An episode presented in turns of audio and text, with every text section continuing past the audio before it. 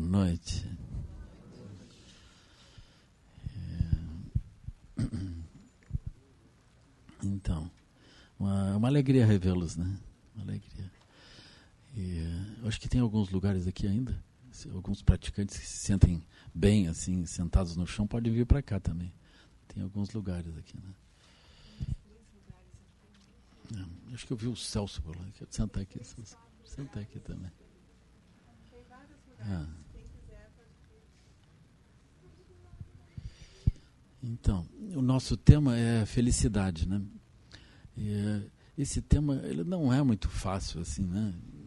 Porque essencialmente ah, na perspectiva de Sansara nós estamos sem solução assim, né? Por enquanto a gente não encontrou nenhuma solução assim. Né? O Sansara, ele na verdade ele não é um lugar, ele é um software. Ele é um jeito de lidar com as coisas, né? Mas a gente não entendendo isso, a gente olha o samsara como como uma circunstância, né? um, um lugar, alguma coisa que está no espaço e no tempo. E nós vemos o samsara no espaço e no tempo. O samsara ele surge e ao surgir o samsara surge também o espaço e o tempo, assim, na forma como nós olhamos o espaço e o tempo, né? Surgem as realidades, surgem as coisas todas, assim, né? surgem as felicidades e infelicidades. Então é muito muito interessante isso, assim, sabe? E é muito profundo também a forma pela qual o próprio Sansara surge, né? Mas dentro da perspectiva do Sansara surge também a noção de felicidade e infelicidade. E naturalmente, como um atributo uh, dessa circunstância, nós aspiramos à felicidade, aspiramos nos livrar do sofrimento. Né? É assim. Então, essa é uma condição uh, inerente a cada um dos seres humanos e não apenas os seres humanos.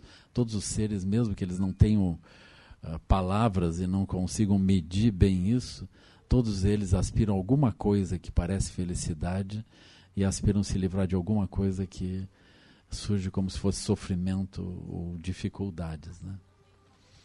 Nós temos uma, uma, uma situação é complexa também, porque aquilo que nós, de modo, geral, de modo geral, nós aspiramos e encontramos e consideramos que é um caminho para a felicidade, uh, tem o potencial de se manifestar mais adiante, se manifestar como sofrimento também. Né? Então é muito paradoxal, né? A gente faz concurso, entra em algum lugar para trabalhar, passa um tempo a gente começa a se incomodar com aquilo, né? Eu não vou falar nem nas relações, né? Assim, as pessoas elas se encontram, né, passam um tempo que é variado assim, né? E pode acontecer também em permanência e as pessoas podem viver, uh, viver a experiência de muito sofrimento, justamente e espantosamente porque elas também tiveram muito próximas, né? É muito notável, é muito extraordinário, é muito perturbador que a gente também possa viver isso, né? Mesmo nas relações que não são relações desse tipo, como relação de pais e filhos, né? Também são relações muito intensas que também podem gerar sofrimentos grandes, justamente porque elas são muito intensas e muito próximas. Então é muito espantoso, é muito extraordinário. A relação entre os irmãos também, né? Ela é muito íntima, muito próxima. Né? Eles viveram por tempos muito longos juntos. Eles sabem tudo, justamente por isso. se alguém vai dizer alguma coisa para o novo namorado, vai ser o irmão, né? É assim, aquilo é certo, né? É, então, é uma situação grave, assim, né? Então, os irmãos, é, para o bem e para o mal, eles estão juntos, assim, não tem como dissolver, né? A relação de irmão é assim, não tem como.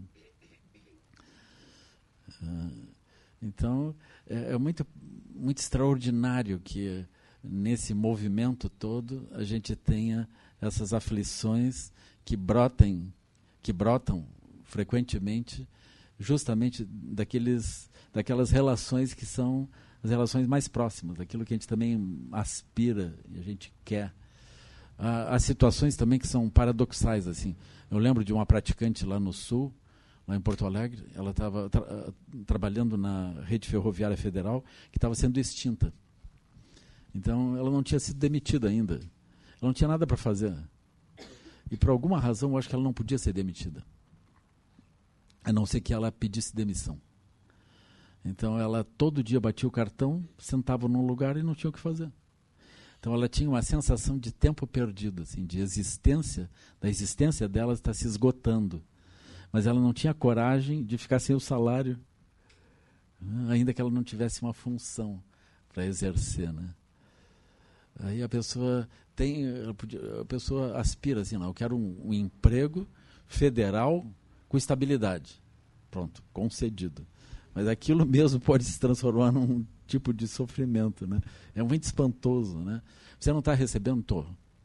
Você não tem nada para fazer? Não tem, então ótimo. assim, né? Você pode ser demitida? Não. Então, o que mais que você quer da vida? É isso que eu quero. Pois é, não, isso é, é muito horrível, né? Ficar inútil assim. Não tem nenhum desafio, não tem nada, não estou trazendo benefício a ninguém, né? Assim, é muito curioso, né?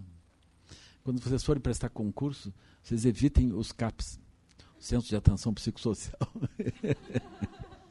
é um lugar muito muito desafiador assim, né? Eu acho maravilhoso assim as pessoas que trabalham nesses lugares, né? Maravilhoso, né? Eu, algumas vezes eu fui convidado também, por isso que eu aprendi um pouco com eles, né?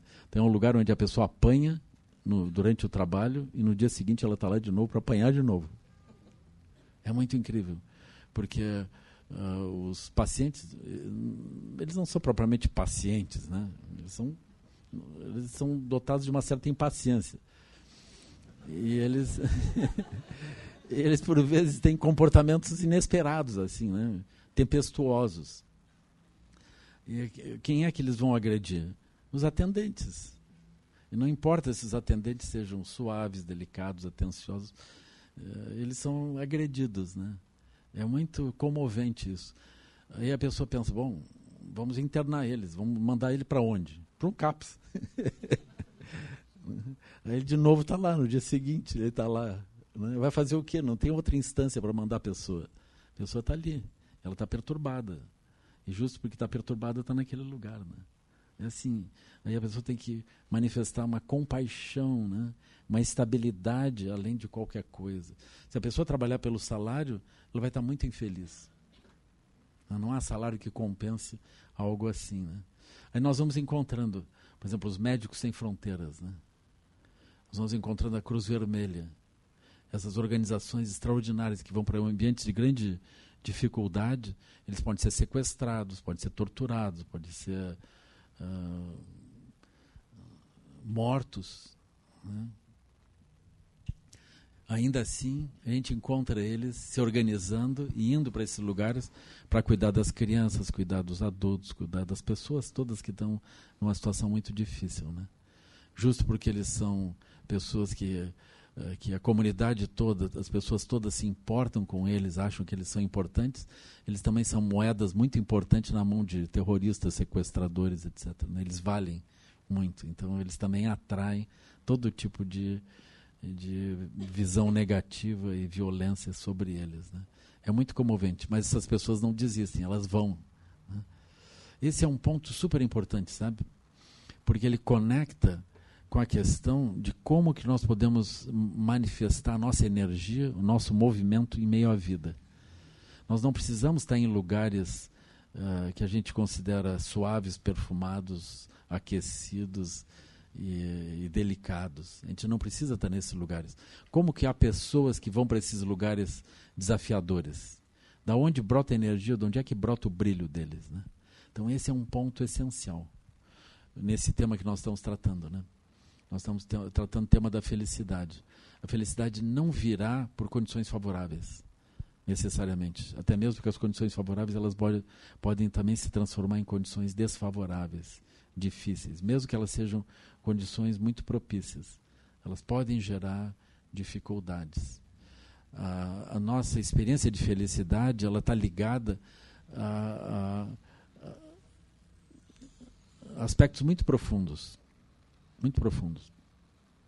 Se a nossa energia, o nosso brilho, a nossa energia de ação, ela estiver na dependência de fatores condicionados, coisas que devem ocorrer de um jeito e não de outro, quanto mais nós estivermos na dependência desses fatores, mais a nossa felicidade está submetida a flutuações e circunstâncias negativas também. Agora, por outro lado, vocês vão encontrando já essas pessoas que conseguem chegar em lugares difíceis e manter seu, brilho, sua energia. Como é que eles fazem, né? É assim. Isso é muito extraordinário. Tem muitos heróis nisso, né? Eu considero, por exemplo, que as mães, de modo geral, são heróis. Né? Ou heroínas, não vamos deixar assim. Né? Uh, eu, eu gosto de observar esse aspecto, né? Por exemplo, quando nasce uma criança, a gente pensa, a criança nasceu, mas é necessário que a mãe nasça também. A mãe é alguma coisa do espaço sutil, ela não é alguma coisa do espaço grosseiro. Não é apenas o corpo dela. O aspecto de corpo é o aspecto grosseiro, mas tem um aspecto sutil, que é como que a energia da pessoa vai se manifestar. Por exemplo, quando as crianças choram à noite, ou passam uma noite chorando, ou noites sucessivas, dias e noites, demandando a atenção das mães, demandando energia. O que, que acontece com as mães e os pais nessas circunstâncias? Né? Da onde que vem a energia deles? Se eles estiverem imaginando que os filhos eles são seres maravilhosos, sorridentes, né, como aparece nas capas de revistas infantis, né? todos os seres, todas as crianças com umas caras ótimas assim, né? Todo mundo lindo assim, né? Eu posso imaginar o o trabalho que deu para aquele fotógrafo conseguir aquela foto, assim, naquele instante, assim, né? Para enganar, assim, né? Porque as crianças não são bem comportadas. Se elas forem bem comportadas, nós temos um problema, assim, de um modo geral, né? Então, as crianças elas têm elas têm o tumulto como um estado natural, assim, né? No sentido de qualquer coisa pode acontecer a qualquer hora, né? De fato, né? Então eles estão eles estão se ajustando à vida, eles estão ainda experimentando as coisas, eles não têm uma clareza. Para os adultos também, né? Tem muitos adultos também. A qualquer momento eles são capazes de criar qualquer coisa, assim. Aquilo é rápido, né? É assim. E, então é muito extraordinário que tenham pessoas que não se perturbam, mas conseguem manter uma atenção por um longo tempo, assim, né? Por exemplo, uma mãe jovem, né? uma mãe adolescente a adolescente, ela também é uma adolescente, entendeu? Ela também tem suas escolhas, as suas visões, o que, o que gosta e o que não gosta, e aquilo brota intenso. Aí ela tem um bebê. Será que ela nasce como mãe ou ela prefere seguir como adolescente? Né? Algumas seguem como adolescentes. E a função de mãe fica da mãe delas, né? É assim. Mas muitas nascem como mães. Então é, é um é um momento muito sensível, muito delicado, quando a pessoa deixa um software e começa a operar com outro software. Mas da onde vem a energia que mantém aquela pessoa que antes tinha uma preguiça para levantar de manhã, uma preguiça para fazer várias coisas e fazia aquilo meio devagar, e agora tem que ficar atenta, lembrando de várias coisas ao mesmo tempo, trabalhando em vários níveis. Como que a pessoa faz isso? Sem se desesperar, sem, sem entrar em depressão. Como é que ela faz isso? Né? Eu acho isso extraordinário, sabe? Essa capacidade de transição, de mudar, assim, né? de fazer uma outra, uma outra operação. Aí quando nós olhamos como é que essa outra operação está se dando, como que a energia se manifesta ali dentro, a energia ela é natural. Se ela fosse fabricada, ela se esgotaria rapidamente mas é uma energia natural. Então esse é um ponto super importante assim. De onde brota a energia da nossa ação? Se a energia da nossa ação, ela quanto mais profunda for a origem dessa energia, mais livre ela é das circunstâncias ao redor. Então, no budismo a gente vai falar dos bodhisattvas. Os bodhisattvas são aqueles cuja energia brota da fonte primordial. Então isso significa o quê? A energia não brota uh, maculada por circunstâncias uh, flutuantes. Circunstâncias flutuantes seria assim, por exemplo, orgulho, inveja, desejo apego, ignorância, carência, rancor, raiva, medo, é assim, dor. Se a energia brotar nessas circunstâncias, ela é flutuante. Quando a energia brota de um modo estável, de uma fonte silenciosa, é uma energia confiável. Por quê? Porque ela brota e essa fonte ela é sempre ela é sempre disponível. A fonte, por exemplo, do orgulho, da inveja, desejo, apego, etc., é uma fonte flutuante e que produz resultados. As ações produzem sofrimento, inevitavelmente. Então, o próprio Buda ele fez essa análise, né?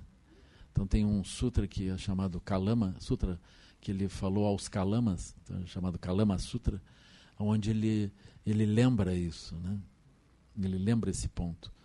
Então, se nós manifestamos a nossa energia a partir das emoções perturbadoras, nós vamos ter impulsos de ações que vão causar problemas, tipo matar, roubar, conduta sexual imprópria, agredir com palavras, etc. Né?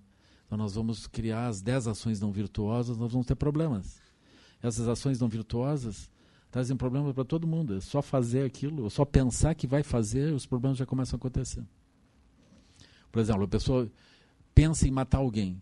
É só pensar em matar que os problemas já aconteceram, entende? Pessoa já tem pesadelos, já tem preocupações, já começa com, com circunstâncias aflitivas, assim, intensas na sua vida.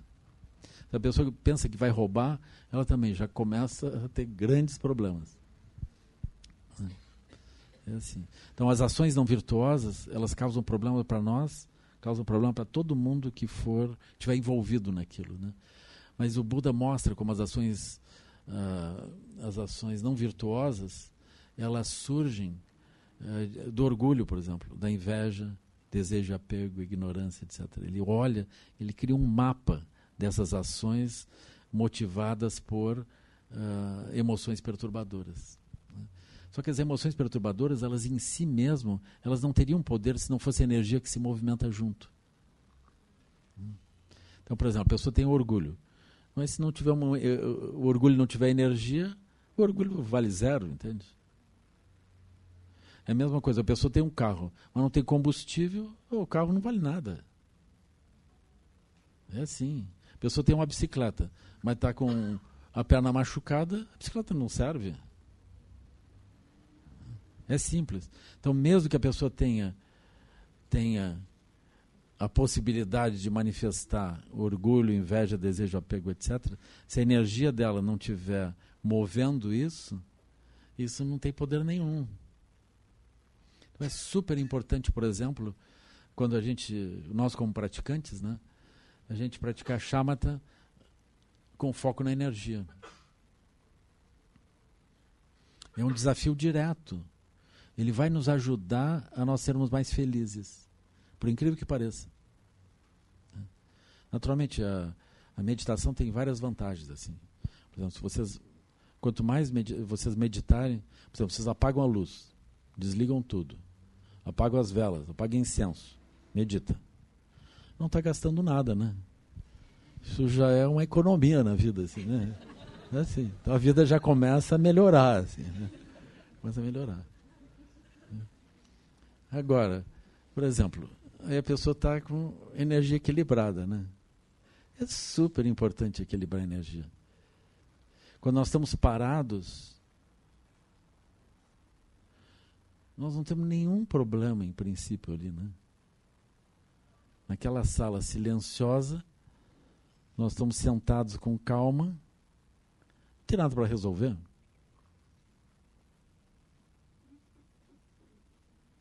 Mas a nossa energia não está tranquila. A nossa, a nossa energia ela fica potencializando pensamentos, potencializando impulsos. Aí surgem imagens da nossa mente. Vocês vão perceber perfeitamente. As imagens podem surgir, vocês podem colocar energia nelas ou não. Aí vocês não colocam energia. Vocês mantêm a energia estável, equilibrada. Vocês se mantenham estáveis, maleáveis, aquecidos internamente. Respiração natural, brilho no olho e o espaço na mente.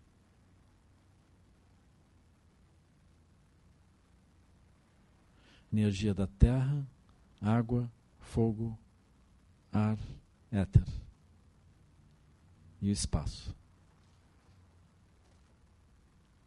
Nada impede isso. Aí vocês treinem a energia da estabilidade.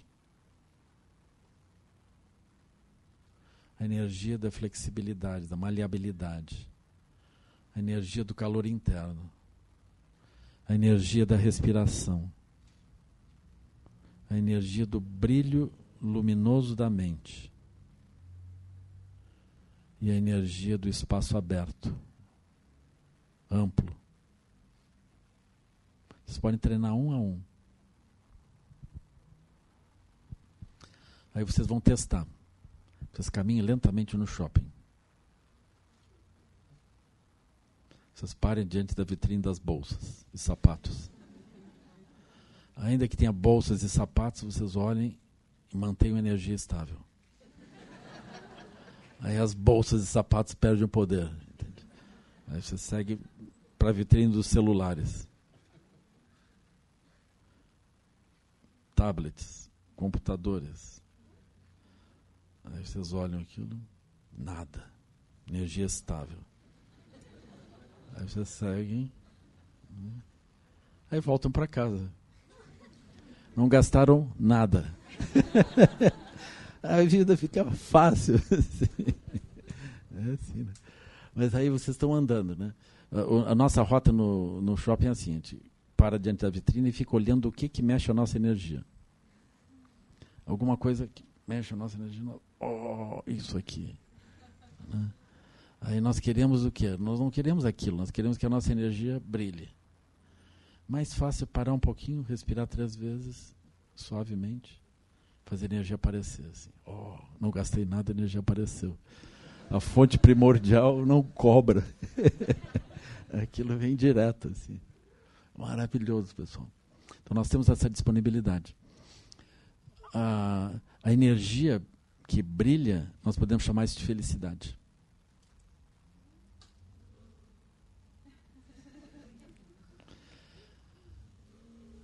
quando a energia, não importa as circunstâncias ao redor, se a nossa energia afunda, nós, mesmo que a gente tenha todas as razões para ser feliz, a gente não é feliz. Se a gente imagina que a nossa felicidade vem por uma conjuntura, porque aquela conjuntura produziu energia e aquilo brilha, nós estamos armadilhados a ter um tombo porque um pouco adiante, a própria circunstância ela se mantém, mas a energia não está mais presente. Então é completamente indispensável, assim, é como se a gente tivesse que ensinar isso para as crianças também. Mas a gente, a gente vai ajudando eles a crescer, né? Mas se a gente não ajudar eles a entender de onde vem essa energia, eles vão ficar super vulneráveis Vão ficar muito vulneráveis. Todos nós que não temos uma clareza de onde vem, nós estamos à dependência dos objetos e das aparências e das conjunturas para que a energia apareça. E se a energia aparece naquelas conjunturas, daqui a pouco, com a mesma conjuntura, ela não aparece mais, pessoal. Nós não temos garantia nenhuma. Se não fosse assim, as pessoas não vendiam os carros que compravam. O carro está ótimo. A pessoa vende, porque aquilo já, por alguma razão, não está mais funcionando. O brechó é um fenômeno budista. Porque os objetos não estão com problema. O problema é que nós, eles não oferecem mais na relação a energia que eles ofereciam. Então a gente, a gente descarta aquilo. Então a gente faz feiras de troca. Tem um marido de 38 anos. Bom cozinheiro. já não estou mais aguentando. É ótimo, assim. Ele é ótimo, só que.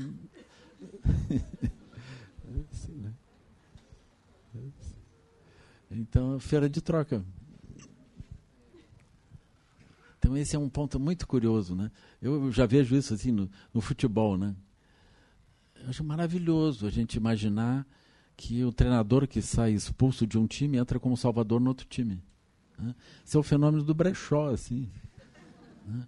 É maravilhoso isso. Né? Como que a pessoa pode imaginar que o outro vai ser salvador de alguma coisa? Né? Se para um outro time não funcionou, por que, que nesse vai funcionar? Né? Mas é assim, aí ele entra, a energia sobe. Esse é o problema, essa é que é a questão, entende? Onde ele estava, a energia não subia mais. Então ele não tinha mais como fazer as coisas andarem. Então aquilo vai se desgastando. Aí ele entra no outro lugar, ele agora está motivado e todos os outros esperam que então alguma coisa vai acontecer. Então a energia sobe. É assim. Então é crucial, pessoal.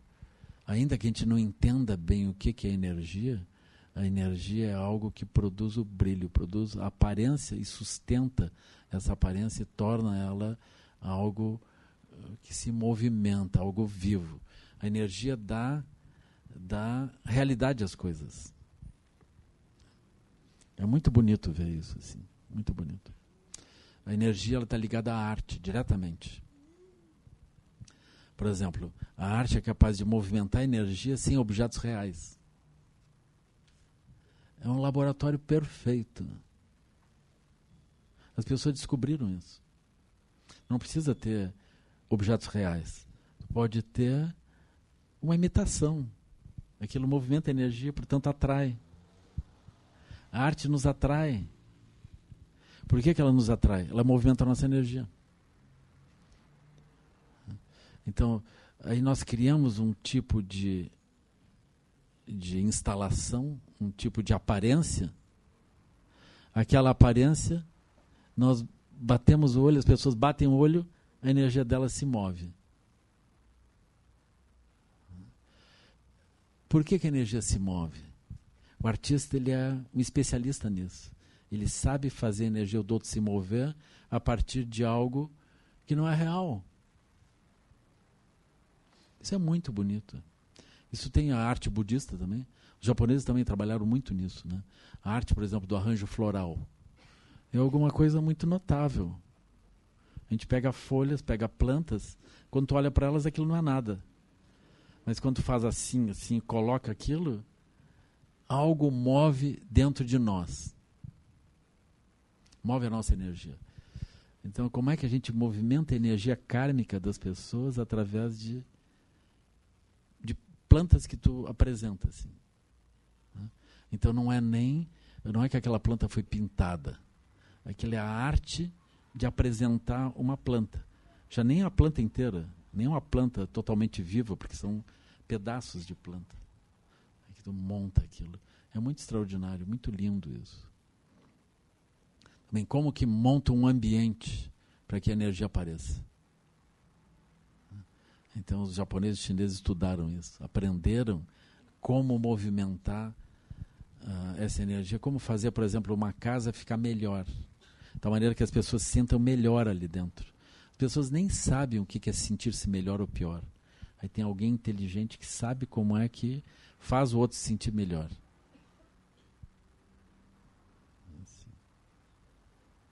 Então é muito curioso isso.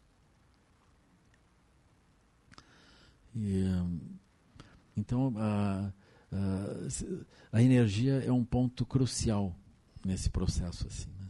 Ela determina o que, o que, que nós vamos fazer.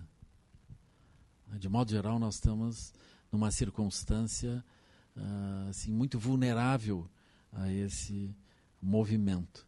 Por quê? Porque nós simplesmente, especialmente na cultura como nós estamos vivendo agora, que é uma cultura que a gente chamaria de hedonista, né? Nós estamos na dependência das aparências externas. Nós buscamos nas aparências externas a sustentação interna. Eu não sei, provavelmente é possível afundar ainda mais no samsara, né? Assim é possível, né? Mas esse é um dos pontos bem frágeis na organização do samsara, né? Quando a gente chega nesse ponto, nós estamos muito vulneráveis. Nós estamos submetidos facilmente a circunstâncias de aflição, porque nós estamos na dependência das coisas externas. Mas não só isso, nós acreditamos que esse é o processo. Nós buscarmos objetos externos de tal modo que eles possam nos fazer felizes, ou seja, movimentar nossa energia de algum jeito. Né? É muito curioso. Então, nesse tempo, na dependência disso, muitos navios cruzam os mares carregando assim, carregando containers cheios de objetos que têm um poder limitado de produzir um sorriso e um movimento de energia dentro de nós. Depois vai tudo para o lixo. Nós temos ilhas de detritos flutuando no Oceano Pacífico, assim, na forma de plásticos. E esses materiais eles terminam, eles terminam dentro do corpo dos animais. Muitos animais morrem, outros começam a incorporar aquilo. Aquilo começa a fazer parte do trato digestivo, trato intestinal desses animais, afetando a vida deles. E quando aquilo vai se, se dissolvendo, aquilo termina compondo o próprio corpo como um nível de toxidez que, para, que passa a, a, existir dentro do corpo das pessoas também. Porque os plásticos vão se dissolvendo, dissolvendo, vão ficando uh, imperceptíveis. Então, eles vão penetrando no corpo através de várias coisas. Né? Eles vão fazendo parte do corpo. Eles vão sendo ingeridos e vão se localizando. É assim. Então, são substâncias tóxicas que vão fazendo parte. Elas não são metabolizadas, a gente não tem como metabolizar isso. Eles ficam fazendo parte do corpo. Assim. Então, é muito, é muito comovente né, esse movimento todo. E nós estamos levando esses objetos todos de um lado para o outro em busca de algum movimento interno. Né? Eu realmente aspiro, eu acredito que isso já está em, em processo, que a gente descubra o que a gente vai chamar do aspecto sutil. Né? Tem o aspecto grosseiro e o aspecto sutil. E tem o aspecto secreto. Mas que a gente entenda no nosso cotidiano, que a gente consiga trazer para o nosso cotidiano o aspecto sutil. Ou seja, como que as coisas elas se movimentam a esse nível. Né? O nível das emoções, especialmente o nível da energia que dá brilho e dá sentido, dá significado a todas as coisas. Né? É a base daquilo. Né? É assim. Então eu considero que a arte ela é muito, muito extraordinária. Né? Se a gente vê os gregos com uma arte realista, né? eles reproduzindo, por exemplo, figuras humanas né? com perfeição. Então, aquilo é muito, muito extraordinário. Então vocês podem imaginar como que uma figura masculina ou feminina em pedra possa produzir um movimento de energia em nós. Como é que é isso?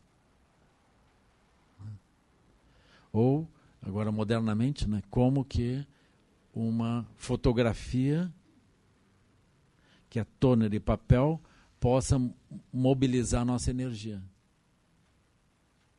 Ou ainda, como que numa tela, no cinema, a sucessão de imagens pode movimentar nossa energia.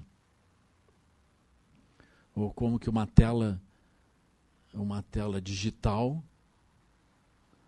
com pontos luminosos. Nós compomos aquilo na forma de imagens. Como que aquilo movimenta a nossa energia? Como é que é isso? Como é que nos aciona a nossa estrutura kármica e a partir disso brotam ideias, mas não só ideias, ideias dotadas de energia, sentimentos, movimento. Isso é arte. Se a gente olha no cotidiano, com esse olho, a gente vê que não há nada que não seja arte. Em todo lado, todas as coisas, elas têm um nível de abstração e aquilo está dotado também de energia e essa energia a gente também pode reconhecer e pode ser arrastado por aquilo ou não. Assim. Então é muito muito extraordinário isso. Assim, né? Essa energia, por outro lado, ela, ela depende das bolhas de realidade que a gente esteja operando. Né? Eu considero que essa expressão, assim, bolhas de realidade, ela é de grande importância. Porque ela nos ajuda a compreender o aspecto de vacuidade sem. Uh, aliás, uh, nos ajuda a compreender o aspecto de vacuidade uh, dentro de uma perspectiva múltipla e que não nega a realidade operativa que nós estamos exercendo. Então essa essa noção da vacuidade ela vem junto com a própria aparência. Então a aparência em si mesma não precisa ser negada para nós reconhecermos a vacuidade daquilo. Isso é totalmente operativo, fácil de compreender. Por exemplo, vocês estão vocês estão andando pelo shopping, pararam diante de uma vitrine. E ali vocês viram alguma coisa atraente. Se vocês tivessem, por exemplo, uh, com um filho machucado ou com um filho doente caminhando dentro do shopping, vocês podiam passar diante da mesma vitrine, aquilo não teria nenhum tipo de atração. Então, quando nós estamos dentro de um tipo de bolha de realidade, as coisas ganham um sentido ou ganham outro. Então, vamos supor que vocês não estão com o filho doente no colo, mas vocês receberam uma ligação da escola dizendo que o filho de vocês se machucou. Então, naquele momento, aquela realidade diante de vocês, ela muda totalmente. Ela muda in, inteiramente. Por quê? Porque outra bolha de realidade surge. Dentro daquela bolha de realidade, aqueles objetos não fazem sentido nenhum, nem movem a energia de vocês. Mas como é que aqueles objetos moviam antes? Eles moviam antes porque vocês estavam se movimentando dentro de outra bolha de realidade. É assim. E nós operamos com várias bolhas, constantemente. Por exemplo, nós temos regiões onde essas bolhas elas se tocam, algumas vezes elas se, se elas competem. Então vocês estão saindo para o trabalho e vem que o filho está com febre. Aí, como é que vocês fazem? Vocês adotam a posição de pais, aí tem uma identidade, a bolha tem uma identidade. Tem uma explicação, tem um contexto tem uma clareza, tem uma causalidade, tem uma visão de mundo. Ou vocês adotam a posição do, do funcionário daquela organização que está recebendo hoje um visitante que vem de um outro país e vocês têm que recebê-lo. E aquilo também tem uma causalidade, tem uma energia, tem uma identidade, tem um movimento, tem uma visão estratégica, tem uma coerência, tem uma respeitabilidade. Aí nós estamos, nós estamos com a mesma estrutura grosseira, que é o corpo do pobre coitado, né, dividido entre duas estruturas sutis. É assim. Tá certo que ele pode telefonar para o psiquiatra e dizer, me interne. Né? Diga que hoje eu não estou bem. assim, aí ele, ele vai para uma terceira bolha. Né? Então, nós, nós operamos com bolhas de realidade. Essas bolhas de realidade elas têm coerências, elas têm clareza, elas têm causalidade, elas têm identidades, elas têm alianças dentro. A gente pode ganhar numa e perder na outra, num mesmo movimento. Só que essas bolhas, elas são construídas.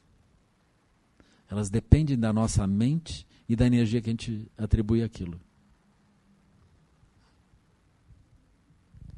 Então as bolhas elas são artificiais, elas brilham pelo brilho da nossa mente, elas se sustentam pelo brilho que nós colocamos naquilo.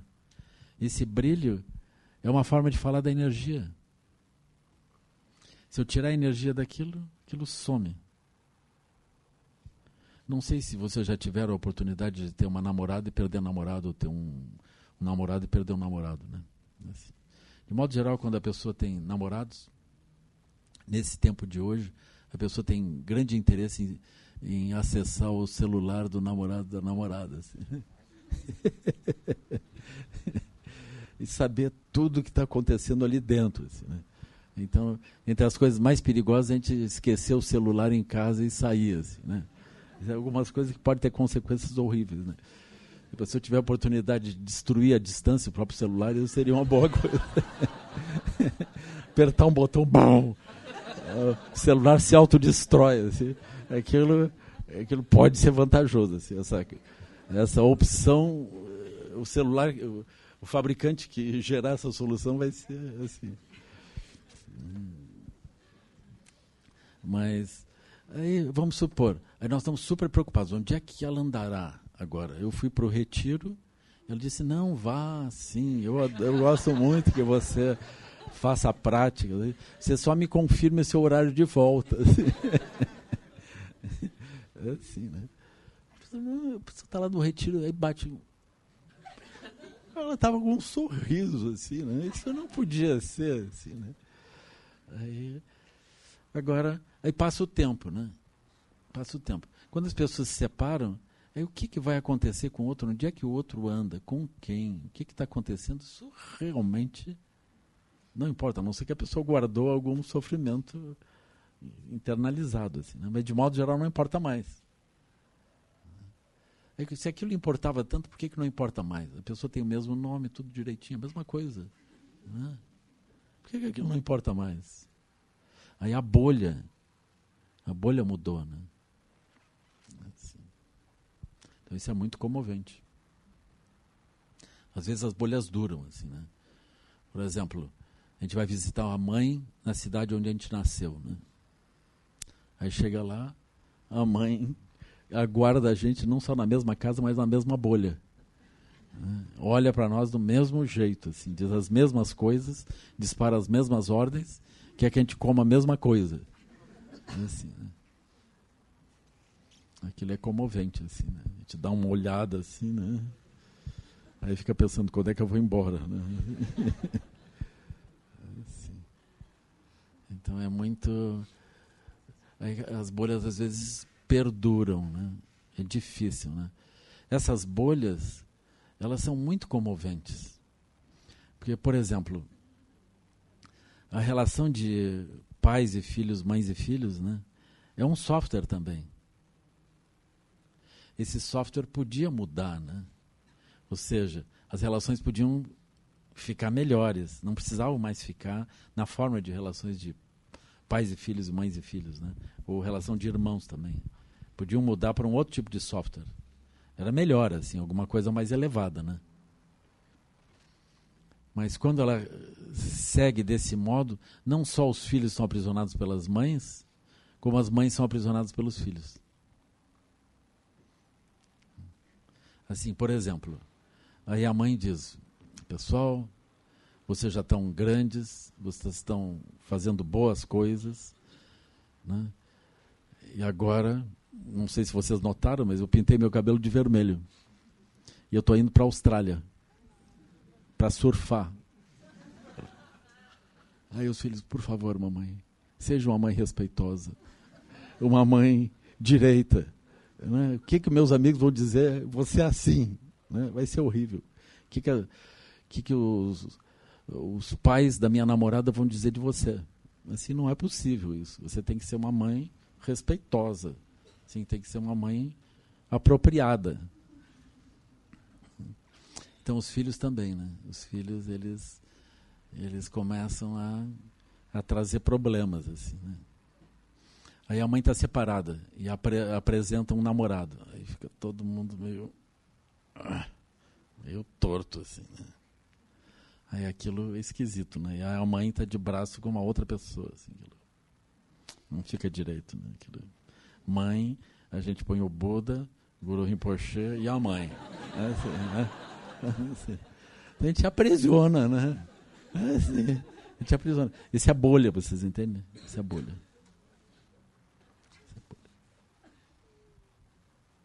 Assim. Dentro das bolhas, a energia se move, tem as identidades, tem os vários obstáculos, tem os sofrimentos, as coisas que sobem e descem. Né? É assim. Esse é um ponto. Né? E, uh, então, se a gente está se movimentando desse modo, as coisas vão ficar difíceis. Né? Essa é a razão pelas, coisas, pela, pelas quais as coisas ficam difíceis. Né?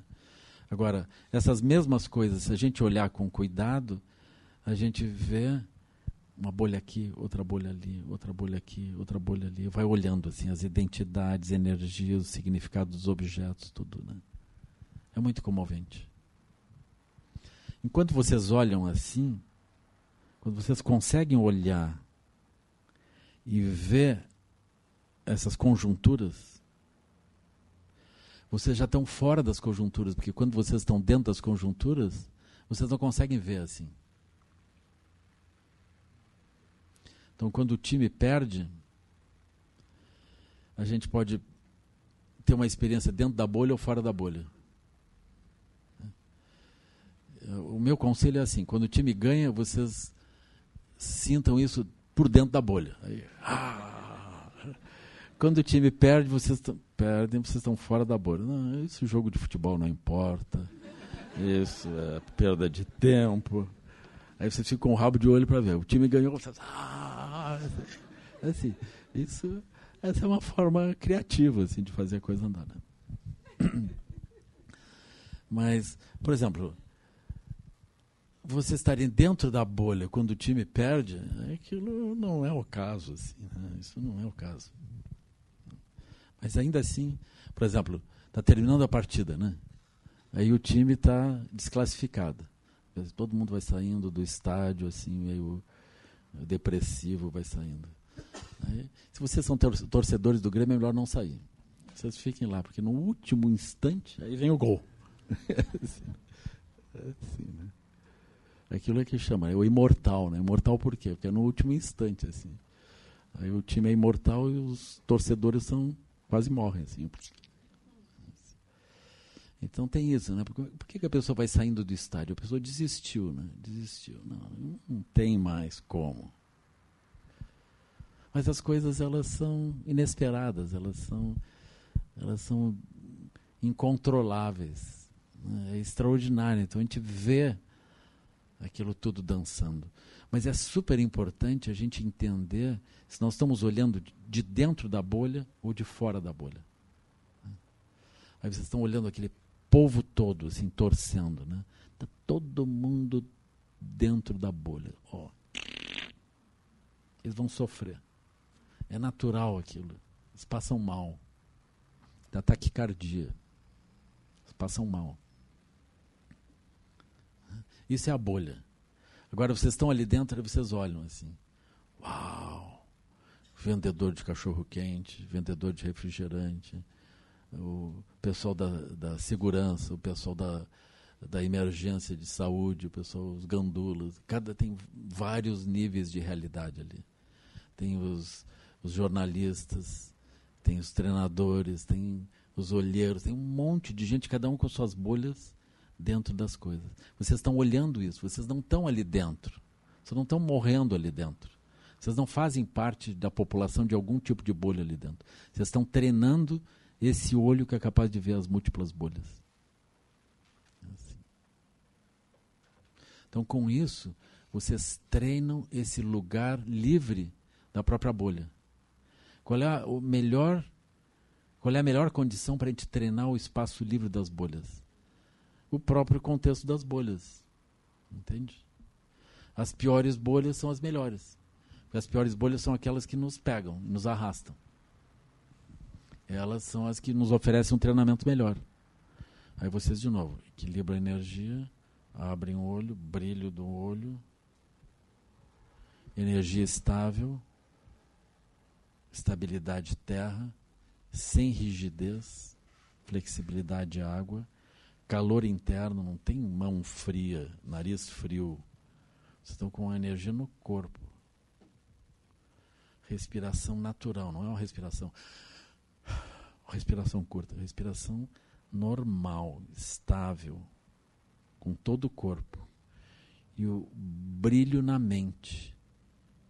Por exemplo, nós sentamos em meditação. Não está acontecendo nada, nós começa uma sonolência. A gente não precisa que aconteça alguma coisa para brotar o brilho na mente.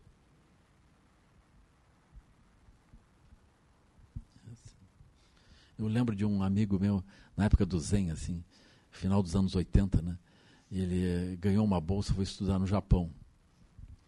Ele era engenheiro, né? Ele disse: Eu aprendi a assistir aquilo com uma cara inteligente, com o olho aberto e um sorriso, e está dormindo.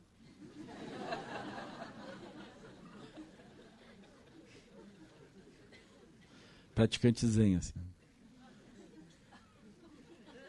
Ele aprendeu a dormir com o olho aberto. Ele ficou bom nisso, assim. assim isso é comovente, né? Mas aqui a gente não está dormindo, nós somos estáveis. Aí nós podemos estabilizar em meio às bolhas. Nós estamos presentes, mas nós não estamos flutuando junto. Nós temos uma clareza, uma independência, uma autonomia.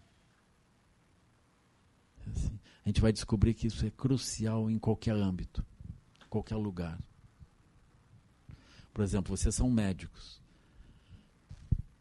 Estão no pronto-socorro e vão chegando as pessoas machucadas. Vocês não podem deixar de olhar, mas não devem flutuar. Tem que ter clareza, capacidade de ação ali dentro. Mas vocês não deveriam flutuar emocionalmente. Mas para não flutuar emocionalmente, vocês não deveriam bloquear também. Vocês têm que estar totalmente abertos e ainda assim equilibrados. É como, por exemplo, vocês são, vocês são médicos psiquiatras. De modo geral, os pacientes dos médicos psiquiatras têm algum problema.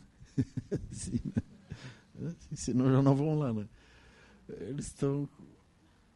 Se vocês rejeitarem, olha, você volte aqui quando tiver melhor, aí não, não vai adiantar, né? É assim, né? É fazer o quê, né?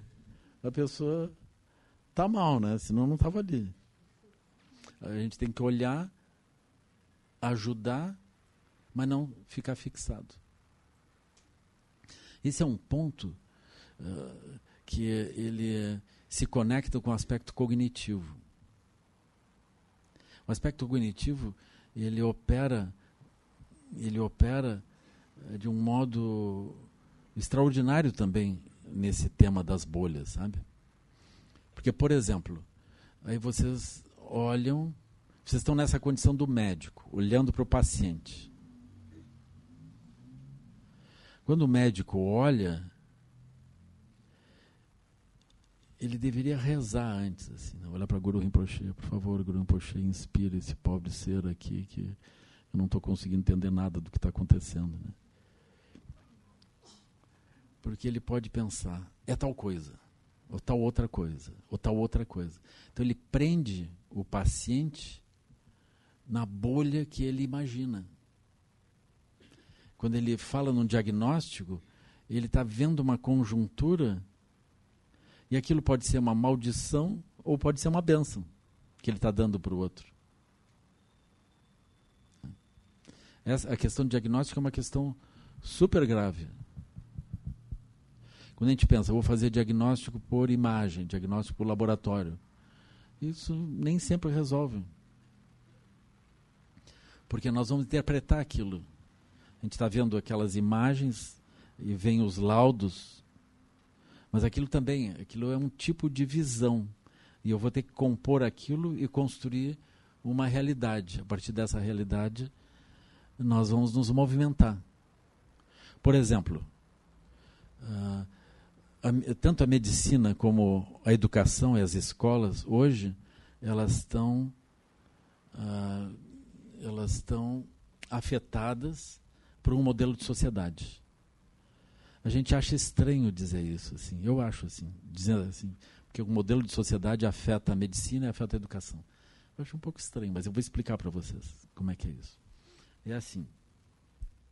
Por exemplo, uh, nós buscamos de modo geral, dentro de uma concepção de sociedade, nós buscamos educar as pessoas para que elas possam ser identidades definidas dentro de um contexto. Né? E essas identidades sejam identidades que a pessoa assuma e tenha um salário para assumir aquilo, com as responsabilidades suas ações também. Né? Então nós treinamos as pessoas para ocupar espaços dentro de um, eu poderia chamar mercado de trabalho. Então, na medida que nós estruturamos a sociedade baseada em valores econômicos, nós estamos pensando que há um mercado de trabalho e que as pessoas são recursos humanos para esse mercado de trabalho. Aliás, não só as pessoas são recursos, como os rios são recursos, as montanhas são recursos, as florestas são recursos e tudo são recursos, dentro de uma visão utilitarista baseada na perspectiva econômica, que é uma bolha, na bolha econômica. Aí a escola vira o quê? A escola vira o departamento de treinamento de recursos. Eu vou terminar formando seres que vão ocupar lugares. Eu não estou me importando pelas pessoas. O que eu preciso é que as pessoas, durante um tempo, elas exerçam um tipo de função.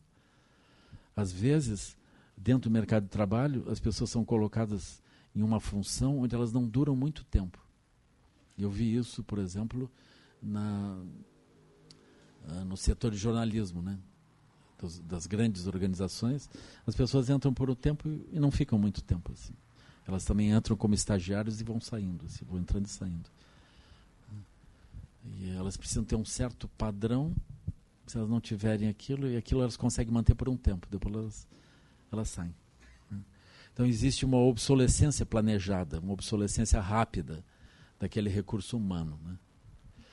Mas também existe assim, por exemplo, a pessoa fica um tempo e ela se desgasta. Ela pode se desgastar por ler, né? lesão por esforço repetitivo.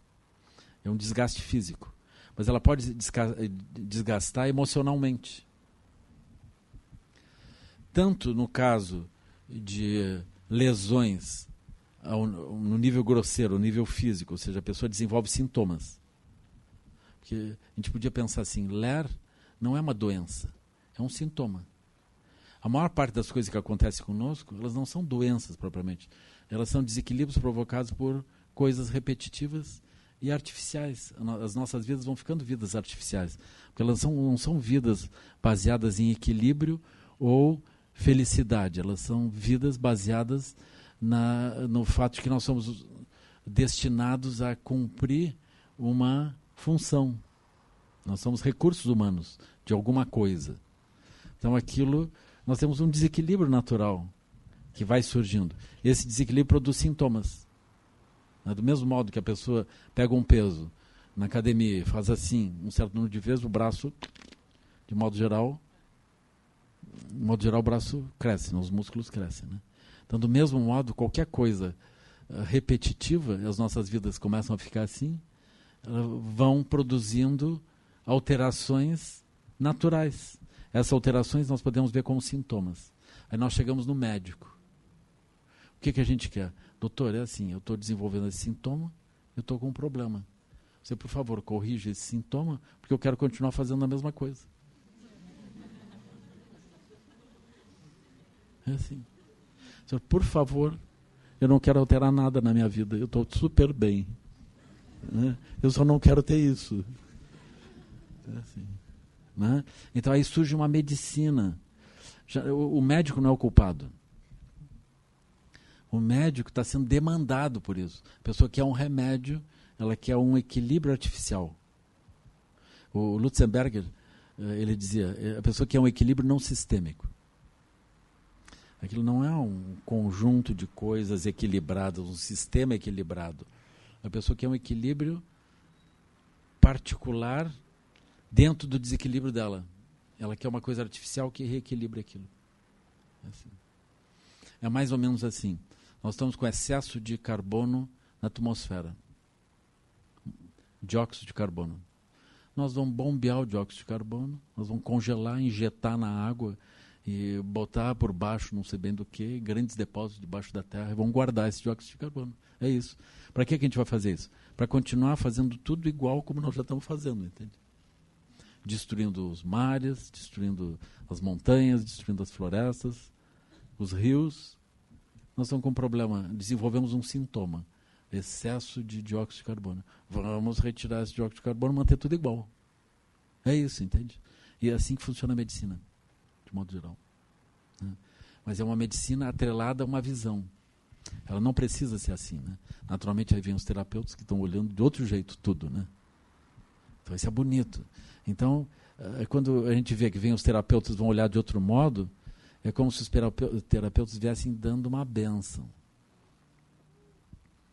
Eles trazem um frescor para aquilo, eles trazem uma outra visão. Mas eu posso dizer, olha, toma esse remédio duas vezes por dia e volta aqui daqui a duas semanas para a gente eh, combinar a dosagem, para a gente ajustar a dosagem. Também os educadores, né? Educadores. Nós estamos educando para quê os nossos filhos? Para ocupar, para eles se tornarem recursos humanos também? Né? É muito comovente. As grandes organizações têm departamentos de recursos humanos. Eu acho escandaloso isso. Né? As pessoas não são recursos humanos, elas são seres humanos. É uma outra coisa, né? Mas quando eu olhar sobre o ponto de vista operativo, as pessoas são recursos humanos.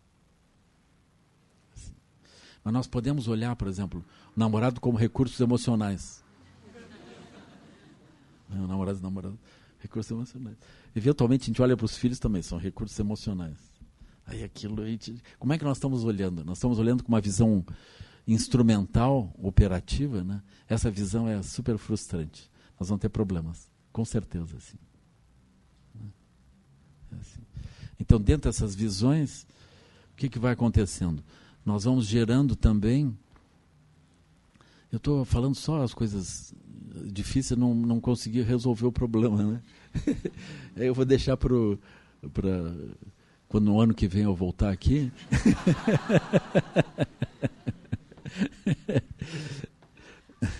Não, eu dei uma dica de fazer meditação, né? É assim, né? De equilibrar a energia, né? Mas esse ponto esse ponto cognitivo é super importante. Como é que a gente olha aquilo, né? Como é que a gente constrói a visão que vai trazer a nossa a nossa contribuição, né? Na física quântica eles descobriram esse tipo de coisa também. Eles viram, por exemplo, que de acordo com como nós posicionamos, nós contextualizamos o que nós estamos vendo, aquele mesmo conjunto de dados significa uma coisa se eu contextualizar de um outro jeito, aquilo significa uma outra coisa. Essas várias formas de contextualizar são parecidas com os vários diagnósticos que podem vir de vários lugares, para o mesmo conjunto de sintomas. Aí o terapeuta ou o médico ele para e oscila no meio de muitas visões. E ele vai escolher uma visão para falar. Portanto, é super importante que vocês ouçam mais do que um médico. É assim. Por quê? Porque eles olham de um lado, o outro olha de outro lado. Então é maravilhoso isso. A realidade ela não é séria. Né? Assim. A realidade ela é mágica. Então é necessário que a gente entenda a magia pelo qual as coisas aparecem. E entenda como isso, uh, isso faz surgir as bolhas de realidade através das quais nós olhamos tudo. Né? As coisas têm solução. Nós não precisamos ficar fixados nelas. Né? Mas, eventualmente, a gente fica. Né? Então, por exemplo, aí tem os seres que estão numa situação muito difícil. São aqueles seres que, quando eles olham para as coisas, eles já pensam que estão sendo agredidos. E eles também têm a sensação de que, se eles não agredirem de volta, eles são os bobos. Então, isso, de modo geral, não dá certo. Isso aqui numa linguagem uh, coloquial aqui, isso é o bloco menos um. Então, os seres que têm esse tipo de posição, às vezes eles sorriem, uh, eles ridicularizam as pessoas compassivas. Eles se acham espertos. Mas não funciona, pessoal. As ações negativas, causar sofrimento aos outros seres como se fosse uma vantagem para nós, isso não funciona. Então, se nós temos algum nível de, de impulso desse tipo, a gente deveria entender que a nossa vida vai melhorar quando a gente for capaz de trazer benefício aos outros, por exemplo, e não porque a gente está trazendo problemas para os outros. Se a gente consegue entender o outro dentro do contexto, ou seja, dentro da bolha que o outro está operando, ou do conjunto de bolhas que o outro está operando, a gente consegue entender ele e consegue ajudá-lo de algum modo dentro daquilo, isso é um movimento que vai produzir resultado para nós. Quando a gente faz esse tipo de ação, na verdade nós já estamos fazendo por compaixão, a gente já entendeu o outro, entendeu as dificuldades, e aí surge esse aspecto milagroso dentro de nós, que é assim, a gente tendo, entendendo, tendo entendido as dificuldades do outro, a gente não acha que as dificuldades do outro são fixas, são rígidas, mas a gente acredita que o outro pode realmente se livrar daquilo e melhorar a sua vida. E a gente sente um impulso, sente uma energia se movimentando para ajudar o outro nisso, né? Então isso é super importante. Quando brota esse movimento, isso é o que vai fazer a mãe surgir, vai fazer o pai surgir, vai fazer o avô, a avó surgirem. Vai fazer surgir o amigo, vai fazer surgir o professor. É assim. Ele, ele se move por esse olho, ele se move por esse olhar amoroso e compassivo. Agora, quando ele vê aquilo, o que, que acontece dentro dele? Ele brilha. Então a energia se move desse modo. Então, curiosamente, quando a pessoa desenvolve essa atitude compassiva e amorosa em relação às outras pessoas, ela se alegra. Ela se alegra. Então é muito maravilhoso que a gente possa olhar em todas as direções e perceber isso. As pessoas mais felizes, elas olham em todas as direções e têm mais facilidade de manifestar isso. As pessoas menos felizes, elas têm só uma ou outra circunstância que elas conseguem manifestar isso com uma ou outra pessoa. As pessoas muito infelizes não conseguem se manifestar isso com ninguém.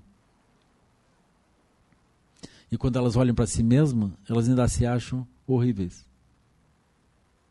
E como é que nós vamos tirar as pessoas dentro desse buraco que elas ficam? Super difícil.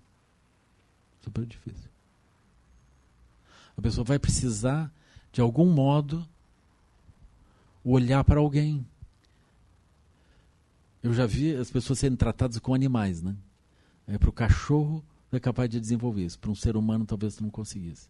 Para um gato, é capaz de manifestar. Com o cavalo, manifesta isso.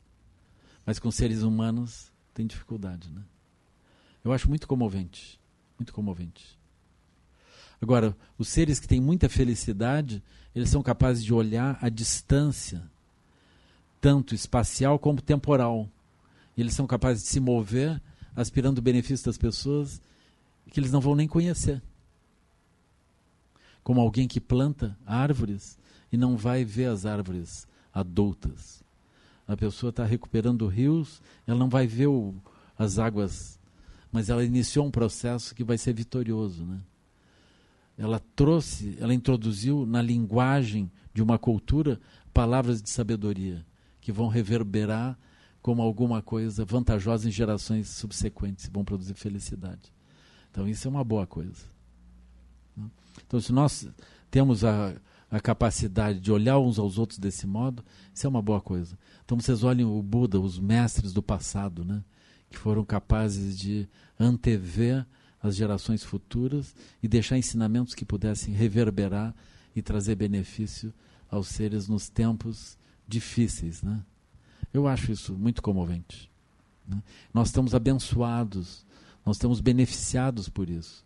Se hoje o Dharma existe no Ocidente, é porque as pessoas no passado, em outras regiões, elas aspiraram que o Dharma se manifestasse nesses lugares aqui.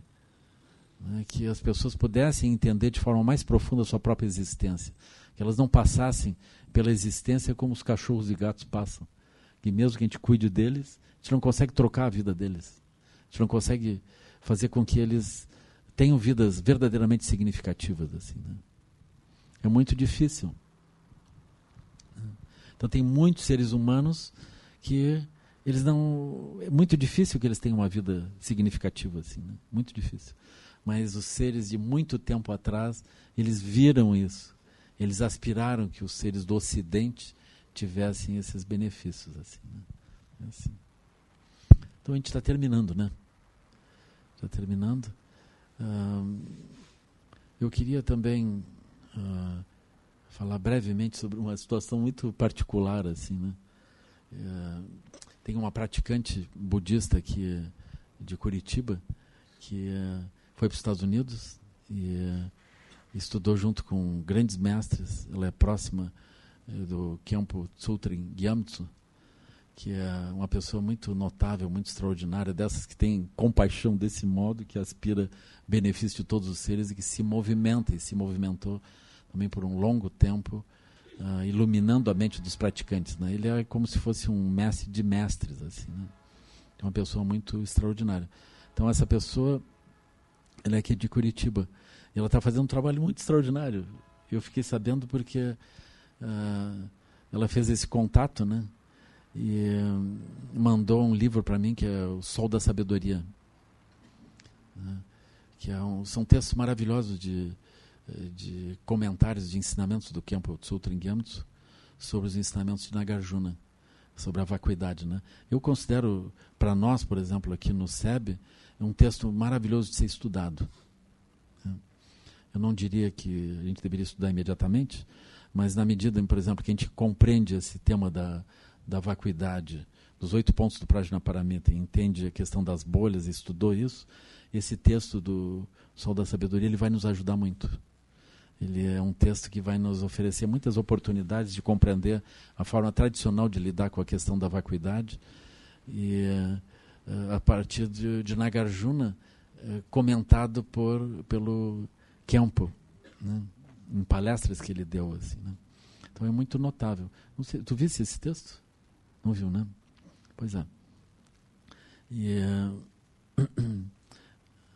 e agora a Helena, Helena Bolduc conseguiu publicar essa tradução. Ela fez a tradução disso para o português e conseguiu publicar nos Estados Unidos. Não é incrível isso? Publicar em português nos Estados Unidos? para nos beneficiar aqui. Eu achei isso muito extraordinário, muito compassivo, né? muito maravilhoso. Assim. E ela está seguindo também, publicando outros, outras obras extraordinárias, assim, de grande importância. Né? Ah, e, e, a Helena, eu tinha muita vontade de conhecê-la. Né? A gente ficou com essa aspiração, gente trocou alguma correspondência. Espero que a gente ainda vá fazer boas coisas no futuro. Assim, né? E ela está aqui na sala. Aí eu queria pedir para ela vir até aqui, por favor. Eu sei que ela vai ficar um pouco constrangida, né? Então vocês não vão aplaudir, naturalmente, né? vocês vão ficar assim. ela naturalmente fala português, né? Isso é uma vantagem, assim, né? Aí vou pedir para ela contar um pouquinho. A gente precisa de uma cadeira aqui. Vamos ter que, vamos ter que materializar uma cadeira rápido.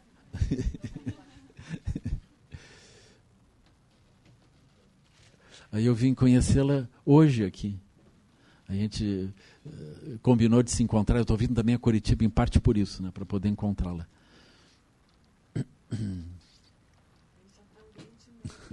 Bem-vinda, viu? Por favor. Fala português ainda, né? Olha, eu devo confessar que hoje à noite o meu português deve estar bastante arranhado, porque eu acabei de chegar hoje à tarde. E demora uns dois dias, mais ou menos, para sair dessa bolha. E, e, chegar em Curitiba e falar português direitinho. Então, eu vou tentar o máximo possível. Eu com a mamãe dela aqui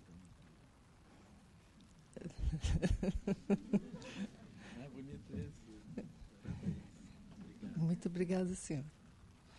É um prazer conhecê-lo. Por favor. A gente já está conversando. É, muito bem. É. Conta um pouco como foi isso. Como foi? É, eu realmente não estava procurando pelo budismo, eu não sabia nem que existia. Eu não sabia que existia budismo tibetano. Eu era estudante de dança e nos Estados Unidos e eu fui estudar no, na Europa que é a, estudei no Naropa, que é foi fundada por Chogyam Trungpa Rinpoche, que foi o meu guru, guru de raiz. E, como eu disse, não sabia nem que existia tal coisa como budismo tibetano, mas quando conheci aquele ser, era tão óbvio que ali tinha alguma coisa tão especial, mas tão importante, que eu não pude negar. Então eu eu percebi, percebi a pessoa, percebi o ambiente, a sanga é muito importante. Ela divulga realmente o coração do lama, entende? Então, quando você chega em um ambiente assim, você percebe, não, não pode deixar de perceber. E foi assim que começou. Começou com Chogyam Trungpa. E eu estive em Boulder em 83. Ah, meu Deus, não precisa gravar isso. Mas. Ah. E você, você vê o, o poder da meditação, porque quando eu estive lá com Jogyan Trumpa e com a Sangha, eu aprendi a meditar. E logo em seguida, depois de um mês, eu voltei para o Brasil e voltei para morar em São Paulo. E eu, eu praticava, não tinha ninguém para praticar, não tinha ninguém, não existia o budismo tibetano ainda naquele tempo, era muito, eu não conhecia ninguém. Realmente não conhecia ninguém. Eu, deixa eu ver. Eu devia ser lá 84. Tiago do Tuca não estava, não estava aqui ainda não. Não, não estava não, não.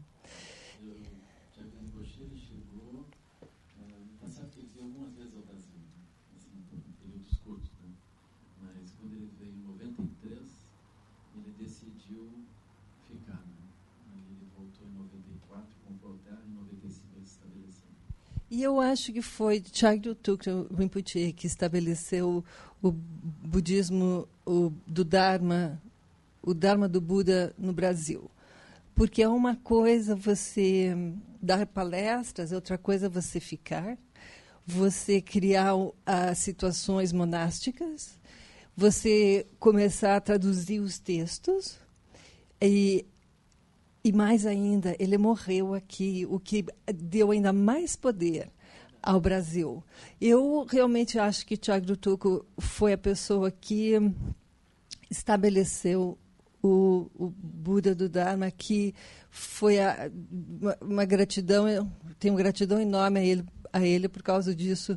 Eu sei disso porque também, quando eu voltei de Boulder e comecei a praticar sozinha, eu comecei também a um, captar certas coisas e também a, um, elas chegaram até mim, entende?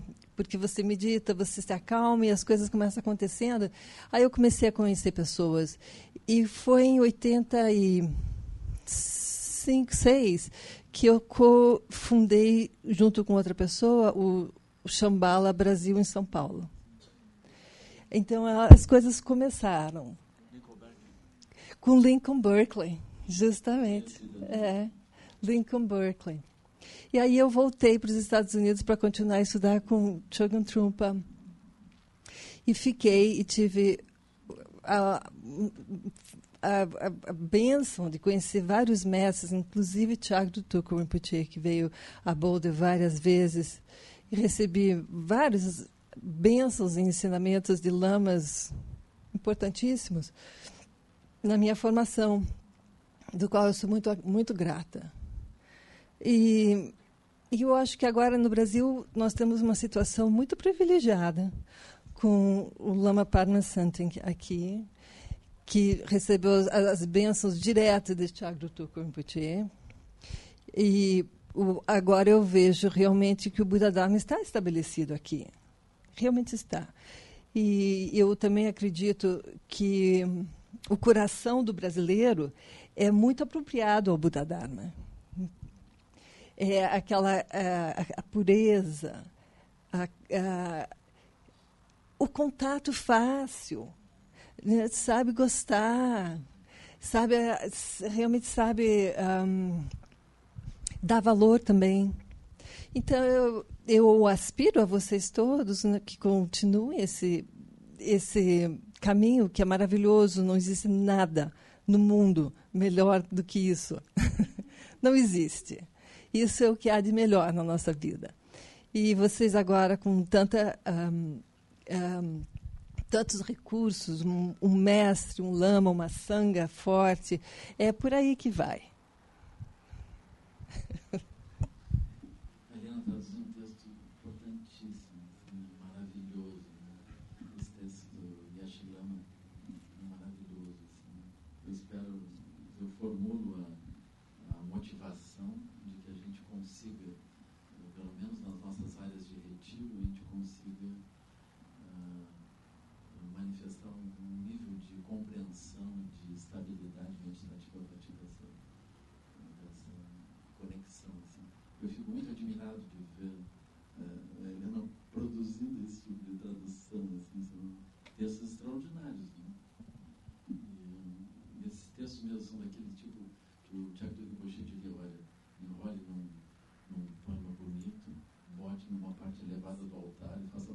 todos os dias, desde você voltar. Né?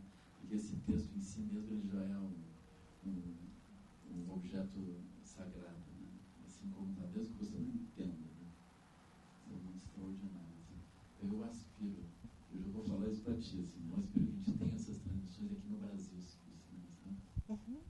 Ela, da minha parte, ela foi feita para justamente estabelecer e ajudar, apoiar o Buda Dharma a se estabelecer aqui, porque, como o senhor sabe, é muito importante também que o Buda, uh, que, a, que as, um, os textos eles sejam traduzidos e que ela, as pessoas consigam captá-lo no âmago, na língua materna, porque chega até você de uma maneira direta. Então, ter esses textos traduzidos no Brasil, para mim é uma grande, grande honra.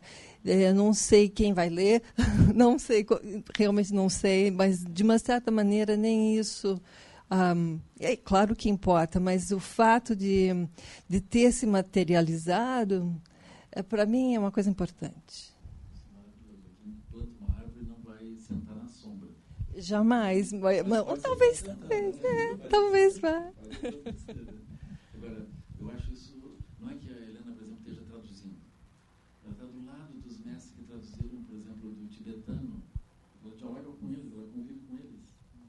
Então é muito extraordinário, porque ela pode aprimorar isso. Ela pode, isso é, faz parte da prática dela. Isso não é uma tradução, isso é a prática dela.